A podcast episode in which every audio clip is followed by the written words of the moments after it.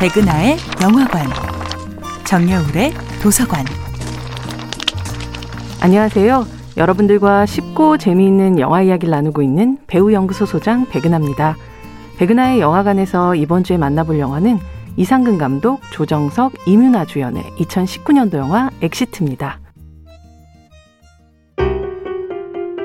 영화 엑시트의 주인공 용남은 대학 산악부 출신의 신체 건강한 청년이지만 현재는 손에 쥔 것이 아무것도 없는 그야말로 백수입니다. 아직도 등반에 대한 꿈을 버리지 못한 용남에게 누나는 등짝을 후려칩니다. 산악부가 뭐야 산악부가 너 신만이 할 거야?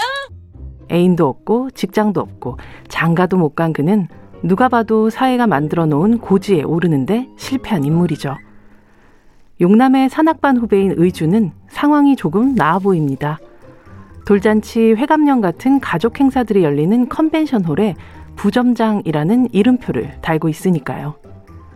하지만 임용고시에 떨어진 후 차선으로 선택한 밥벌이는 직장 상사의 데이트 강요처럼 젊은 여성들이 겪는 고충으로 가득합니다.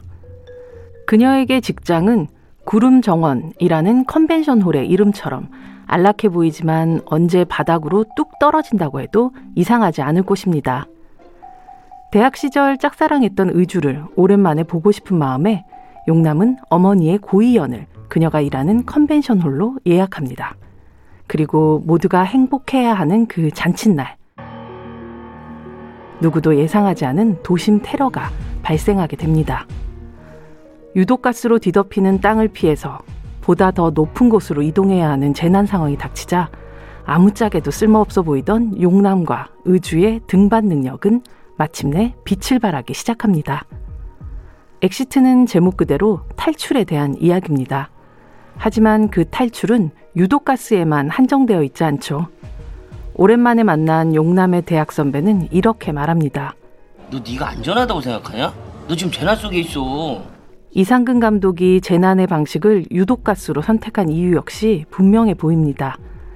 한치 앞도 보이지 않는 청년 세대들에겐 현실이야말로 재난 그 자체니까요.